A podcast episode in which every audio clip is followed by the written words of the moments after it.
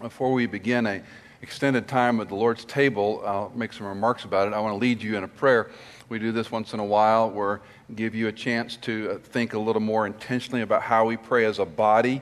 And uh, I just invite you to close your eyes and, um, as, as, these phrases hopefully help you to pray. If not, pray the way you would want to. But let's just try to turn down the noise and the distraction and all the stuff going on around us and rest and worship. And let me see if I can help us as we pray as a body. Let me begin with Psalm 25, part of what David writes. Make me know your ways, O Lord. Teach me your paths. Lead me in your truth and teach me. For you are the God of my salvation. For you I will wait all the day. Remember, O Lord, your compassion and your loving kindness. The word compassion there occurs in, in Isaiah 49 5, I believe, and that's where it talks about a mother's compassion for her child. What mother doesn't have compassion for her infant who's crying or upset? It's the same word. Remember, O Lord, your compassion and your loving kindness, for they have been from of old. Do not remember the sins of my youth or my transgressions. According to your loving kindness, remember me for your goodness' sake, O Lord. Take a moment and thank God, first of all, that He loves you.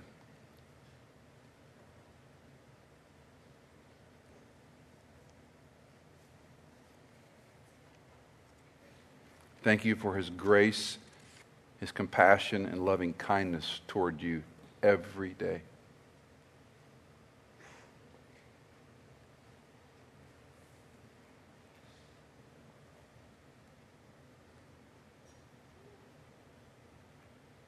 Thank Him for mercy, that He doesn't always mete out what we deserve, but He's off, awfully kind, awfully patient in His mercy toward us.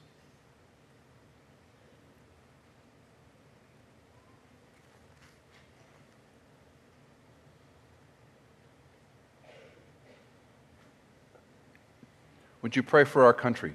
We're told in 1 Timothy to pray for kings and authorities those who govern us. Would you pray for our men and women who are appointed and elected to office, for our president, for all those elected, that first they would come to know Christ, and secondly, that they would have godly men and women around them to help them.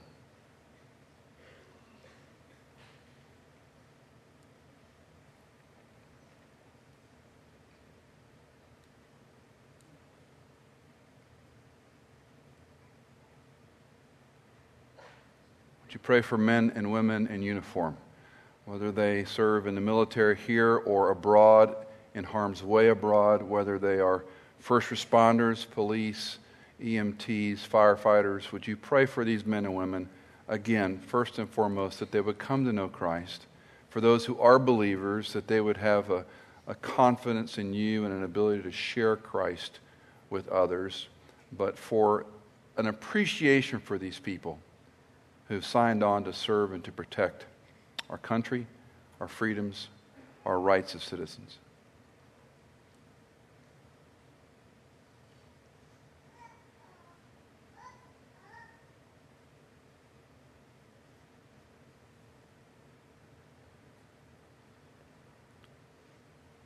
you pray for some of the war torn areas here at home, whether it's in Ferguson or in New York or other areas that break our hearts as we watch these things foment. Um, that uh, hus- men would become fathers to so many of these young men who need rearing. That communities would be civil and have common sense in dealing with horrific things. Again, that your spirit would work far beyond what we would imagine in ways we can't even understand, but you would calm the evil in this country.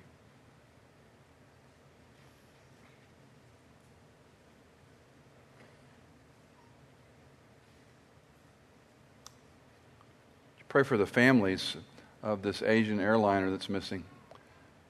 For those, many, I'm sure, um, who know Christ, others do not. But for those families who are in desperate grief, that you comfort them that somewhere along the line they'd meet the Savior as the ultimate comfort.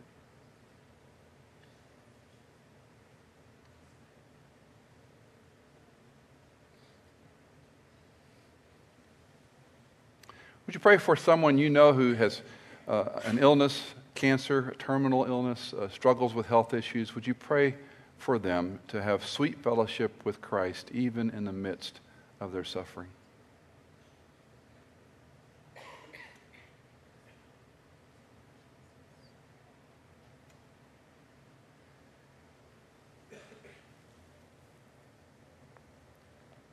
Would you pray for yourself that as this year ends and the new one begins, that you would have hope, that you would have joy?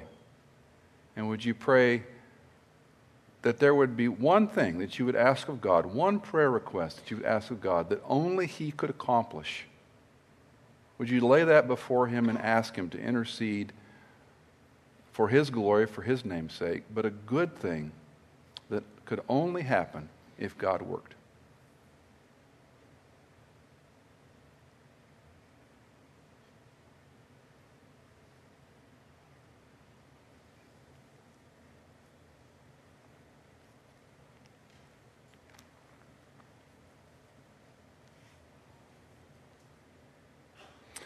Father, we could pray for many things. We could pray for those who have hurt us, for injustices that have occurred in our lives, for those who've been through difficult divorces, for their exes, for children who are torn between families, for those who are hurting deeply with addictions,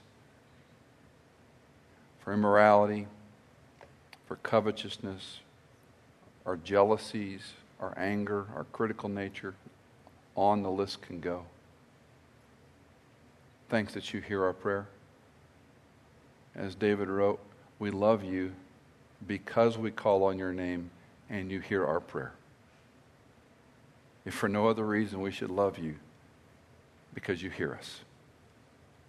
Thank you that the sovereign, eternal creator and sustainer bends his ear and hears the petitions of his saints. We marvel. Help us to be men and women of prayer. And help us as we try to commemorate, to remember what you've done for us. In Christ's name I ask, amen. What's the finest meal you have ever had, you've ever enjoyed? Recently, Cindy and I were part of a dinner party, and probably one of the top five experiences of my life. It was delicious food, incredible friends, incredible people. Uh, we just we had a, a, phenomenal time. It was like, why are we here? It was so fun, and that got me thinking about other times, other high point meals. One I'll never forget was in Novosibirsk, Siberia. We were training about 350 pastors uh, with with their Russian Bible. And through an interpreter, I'm trying to help them understand how to read a passage and understand the big ideas and how to teach that to their congregations. Men with no training whatsoever. 350 plus pastors. And we stood at these giant tables with day old bread, would have been a delicacy. This is days old bread with some slimy stuff that passed for cheese, with some rings of like they have a real fancy name for it over here in America. Over there, it's big chunks of fat and cold cuts, is what it is and a, bra- a greasy, soupy broth. That was the meal. And those men stood up before we ate and they sang a song loud in Russian and they prayed a prayer. We sat down and we ate. And afterwards they stood up, we sang another song and prayed and we left. It was a phenomenal meal. Spent about a month in Nigeria and again training pastors over there. And we ate the same thing everywhere we went. We had pounded yam, suya, black eyed pea, and maybe just a little bit of meat and some greens. Very humble food. Didn't matter if it was in the city in a nice home or out in the bush with block walls and open ceilings. Didn't matter where. We had pounded yam, suya, some black eyed pea, a little bit of pepper sauce, and maybe a little piece of goat, a little piece of chicken. Phenomenal meal. People with no health insurance, no retirement benefits, no pensions of any kind, no, no doctor to go see readily and easily. They lived day to day, and they had more joy than I see in America. Or a meal I had 1985 6 time frame. Cindy and I were fresh out of grad school, I was pastoring a little church in Grand Prairie, Texas, and very close to the Summer Institute for Linguistics, part of Wycliffe, Bible translators.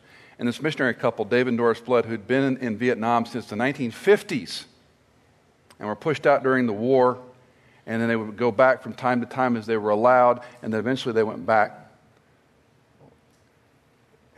They invited us to their home for a small meal. They were uh, on furlough, which in those days meant when you lived abroad for four years, you would come home for a period of months and see your supporters and raise support and go back home. And it was supposed to be a time of rest, but all missionaries would acknowledge it was exhausting, exasperating. They wanted to go back to the field. They hated coming home to furlough because it was so busy for them. So Dave and Doris invited us to their very modest home. And we had a small dish of tuna. I bet there was no more than a cup about a cup and a half of rice and about a cup and a half of steamed carrots. The table was set lovely, and we walked in, and, and Dave said to Cindy and me, Now, this is a very modest meal, but this is the way we eat in Vietnam. And when we come back to the States, we don't like to get into a habit of eating all these big, heavy meals because when we go home, we have to readjust. And then he looked at me and said, But I think you will find it very satisfying. It was a great meal. What is it about food? We all have appetites, right? Some of you right now are starting to get hungry. Even though you've been eating since Thanksgiving nonstop, and you won't stop till after the first or second, the third, because leftovers will be around after the second and third. You'll eat ham or whatever you eat. I, I maintain we're never hungry between Thanksgiving and January 3. We just graze continually. And you've all had that experience like I did two days ago. I had a really big dinner and said, I will never eat again. Next morning, I'm kind of hungry, you know. And just we always have appetites, don't we? It always comes back at some point. I don't want to overscript this, but I think there's something there spiritually. There's an appetite, and there's food, and there's fellowship. A friend recently said there's nothing better than the best food with best friends. Some of you are nodding your heads. And the best food could be a little bit of meat, a little bit of rice, a little bit of carrot with some really good friends. It could be pounded yam in Nigeria in the bush over, cooked over an open fire. Doesn't have to be 500 600 $700 a person. It can be a great meal with great friends. The Lord's table is the finest meal in the universe because we are eating the best food in the universe with the best friend in the universe, and we're remembering him. Seven quick points about our Lord's table. It was done frequently. In the New Testament, we read in Acts chapter 2, verse 14, they were continually devoting themselves to the apostles' teaching, which, by the way, is the New Testament. 3,000 plus Jews had come to know Christ at Peter's sermon right before this. Imagine a brand new church with 3,000 couple of day old Christians. And Peter and James and John are teaching them. That becomes known as the apostolic teaching. That's our New Testament. That's what they're devoting themselves to. The apostles' teaching, to fellowship, community, to alliance. We, we're called fellowship. You know, we overuse the term to our loss. Fellowship's a rich thing you travel around the country of the world and you meet another believer whom you've never met before, you meet this person who's a man or woman of faith, and you have a connection. Hasn't that happened to you? Seeing I've been traveling and met somebody in an airport, at a restaurant, at some hotel, and had a little buffet meal with them at the hotel or something, and we're like, we'll spend the afternoon talking to complete strangers. There's an immediate connection with a family. The apostles' teaching, to fellowship, thirdly, to breaking bread, which we'll commemorate, and to prayer. The word continually devoting in that passage is used no less than six times in our New Testament, and it always refers to prayer, except here.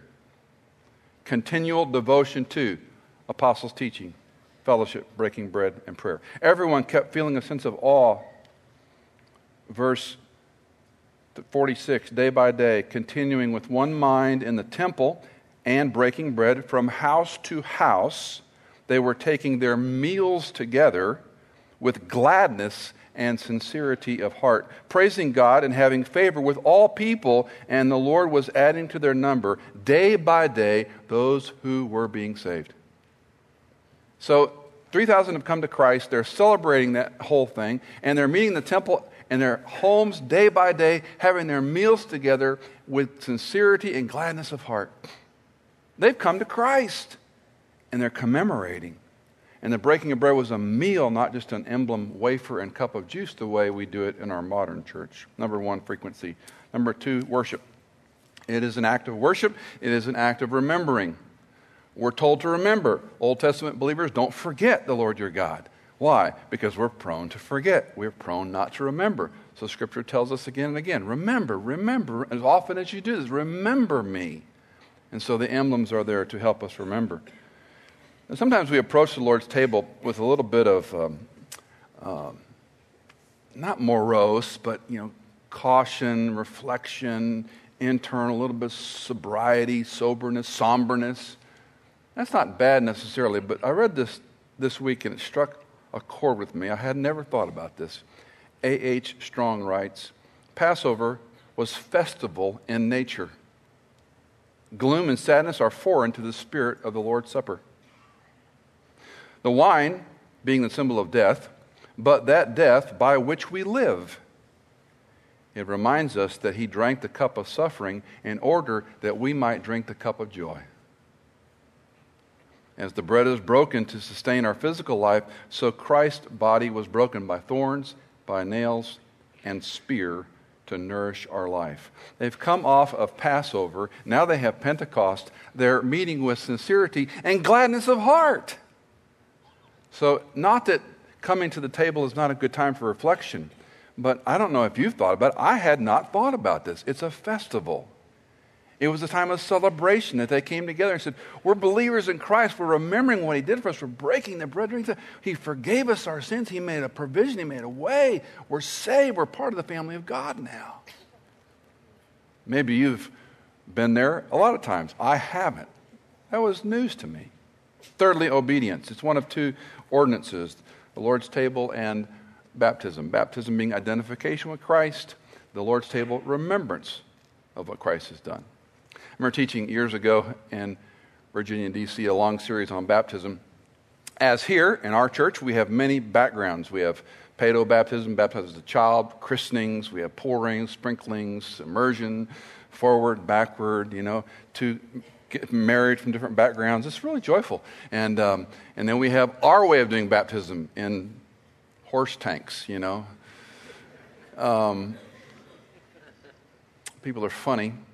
I taught this whole series on why I get baptized, and uh, this woman came up at the end of a school teacher, and she said, You know, you said one thing that pushed me over the edge, and I need to get baptized. And I was feeling kind of smug, going, Wow, that's what, what I say? What I say?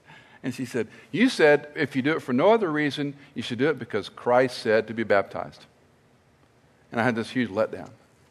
I thought I could have saved myself weeks of study and preparation and just said, Jesus said, get baptized. Now, next point. Jesus says, commemorate. The ordinances we love because Christ said, as a church, you do these things. We do this one to remember him. Fourth, it's symbolism we use gluten free wafers. Ah. And grape juice as the elements. The unleavened bread, of course, goes all the way back to manna. The unleavened bread is a picture throughout the Bible that would be a 20 part sermon series about what bread is. Bread is the sustenance of life. You must have a staple.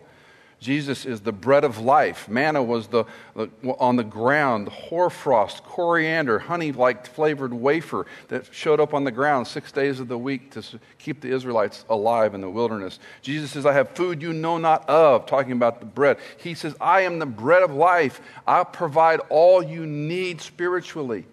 On and on we could go.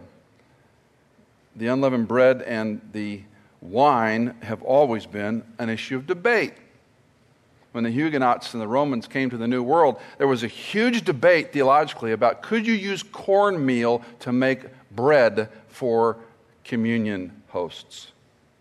Because it had never been done. There was always wheat, but the New World didn't have wheat at that time. The locals in the New World had corn, Milo. And it was a debate theologically can we use corn to make bread for the host for communion? Some churches are very strict on the unleavened part, as we are, and yet we use grape juice, which I find consistently inconsistent. I've been part of churches that have unleavened bread and a ring of grape juice and a larger ring of wine. And then in the program, a little disclaimer for people that maybe have a different feeling about wine. And when the lids came off the communion trays, you could smell it all across the auditorium. It was quite fun. I've spoken at retreats where we, the organizers had Lord's table and they had someone brought baguettes as opposed to unleavened bread. And the leaders were freaking out. And they came to me and said, They brought leavened bread. What do we do? And I said, Do you have real wine? They go, Oh, no, we have grape juice. I said, You're fine. You're consistent or inconsistent on both of them. Why would you die over unleavened bread but use grape juice technically? And on and on we go on this nonsense. Do you really think that's what he wanted us wrangling about? It's an element, it's an emblem. It could be corn chips and Pepsi for that matter. The point is, we're remembering the unleavened bread, the purified, broken body of Jesus, broken for your sins and mine. The cup is the metonymy, the blood that covers our sin. Blood of bulls and goats can never take away sin. Only that cup can take away sin. And you're to remember that as part of this memorial, the symbolism. Preparation. Paul talks in 1 Corinthians 11 about uh, coming to the Lord's table in an unworthy manner. Probably one of the most misunderstood passages. Remember, Corinthians is a book of correction, what people have done wrong. Just think of CC, correction. First and Corinthians are corrective letters. Paul is correcting this church, these churches, what they're doing wrong. They're coming to the Lord's Supper in an unworthy manner. He does not say, You don't come unworthy. He says, Don't come in an unworthy manner. Because some are coming drunk, some were using this as a meal of gluttony, and others were not able to. And it was a full meal, it wasn't what we do here. And if you think that one through, which one of us would say, I'm worthy to take the Lord's Supper today? None of us would. Every one of us is sinner, or, or, we're all sinners saved by grace. So none of us is worthy, but we come in a worthy manner. So the preparation is good to reflect, and after all, there is no better time perhaps to ask for forgiveness and confess our sins than before we commemorate the Lord's table, but He forgives you. Sixth, the participation. This is an open table, meaning if you know Christ, if this isn't your home church, you're welcome to participate. And seventh, it's the act of fellowship. In New Testament, again, the act of fellowship uh, and, and food were synonymous we overuse the word. It means a lot of different things to us. It was this intimacy, this alliance, this community that happened because you didn't know Christ and now you know Christ and now you're with people that also know Christ and you're saved by grace and you're sinners who deserved hell and He redeemed you from that and He gave you new life and now you're a family because of what He's done for you and you have this connection you don't have with the rest of the world. That's fellowship. It's a great thing when you find it. It's intimacy.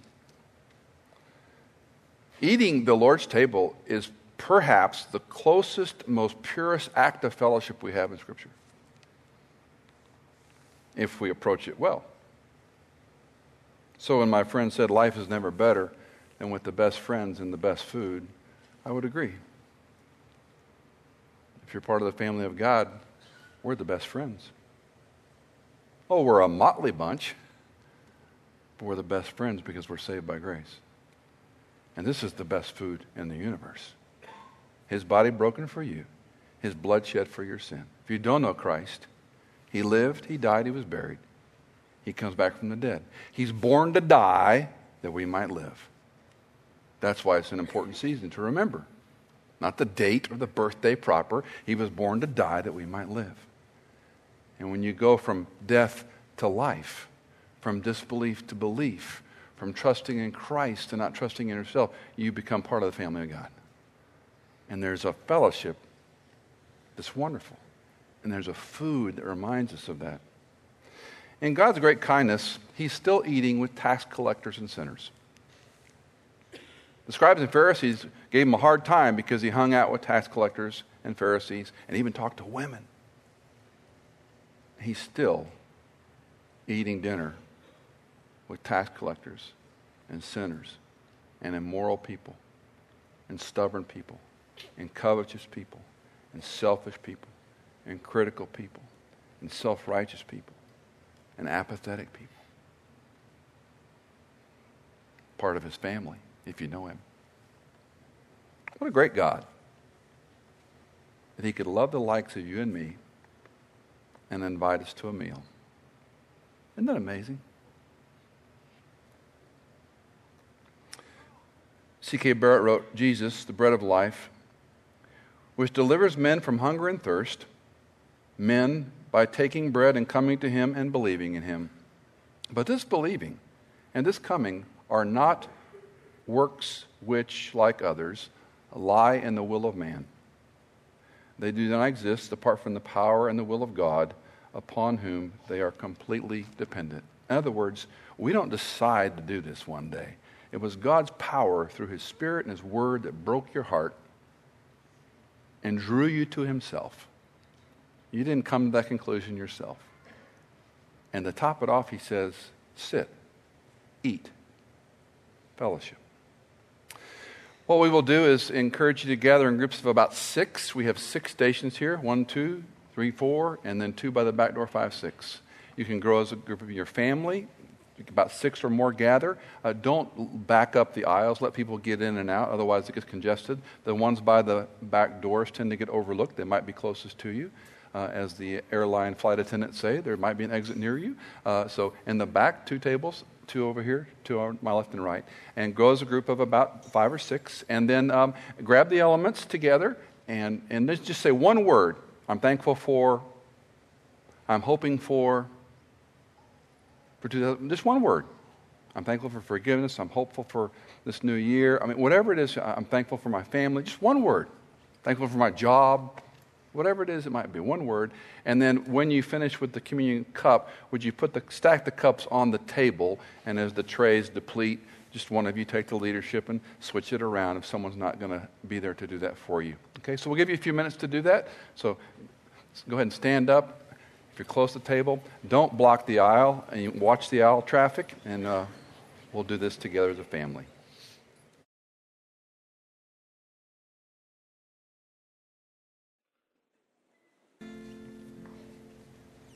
Life is never better than with the best food and the best friends. Sinners and tax collectors, all, we have been invited to the supper.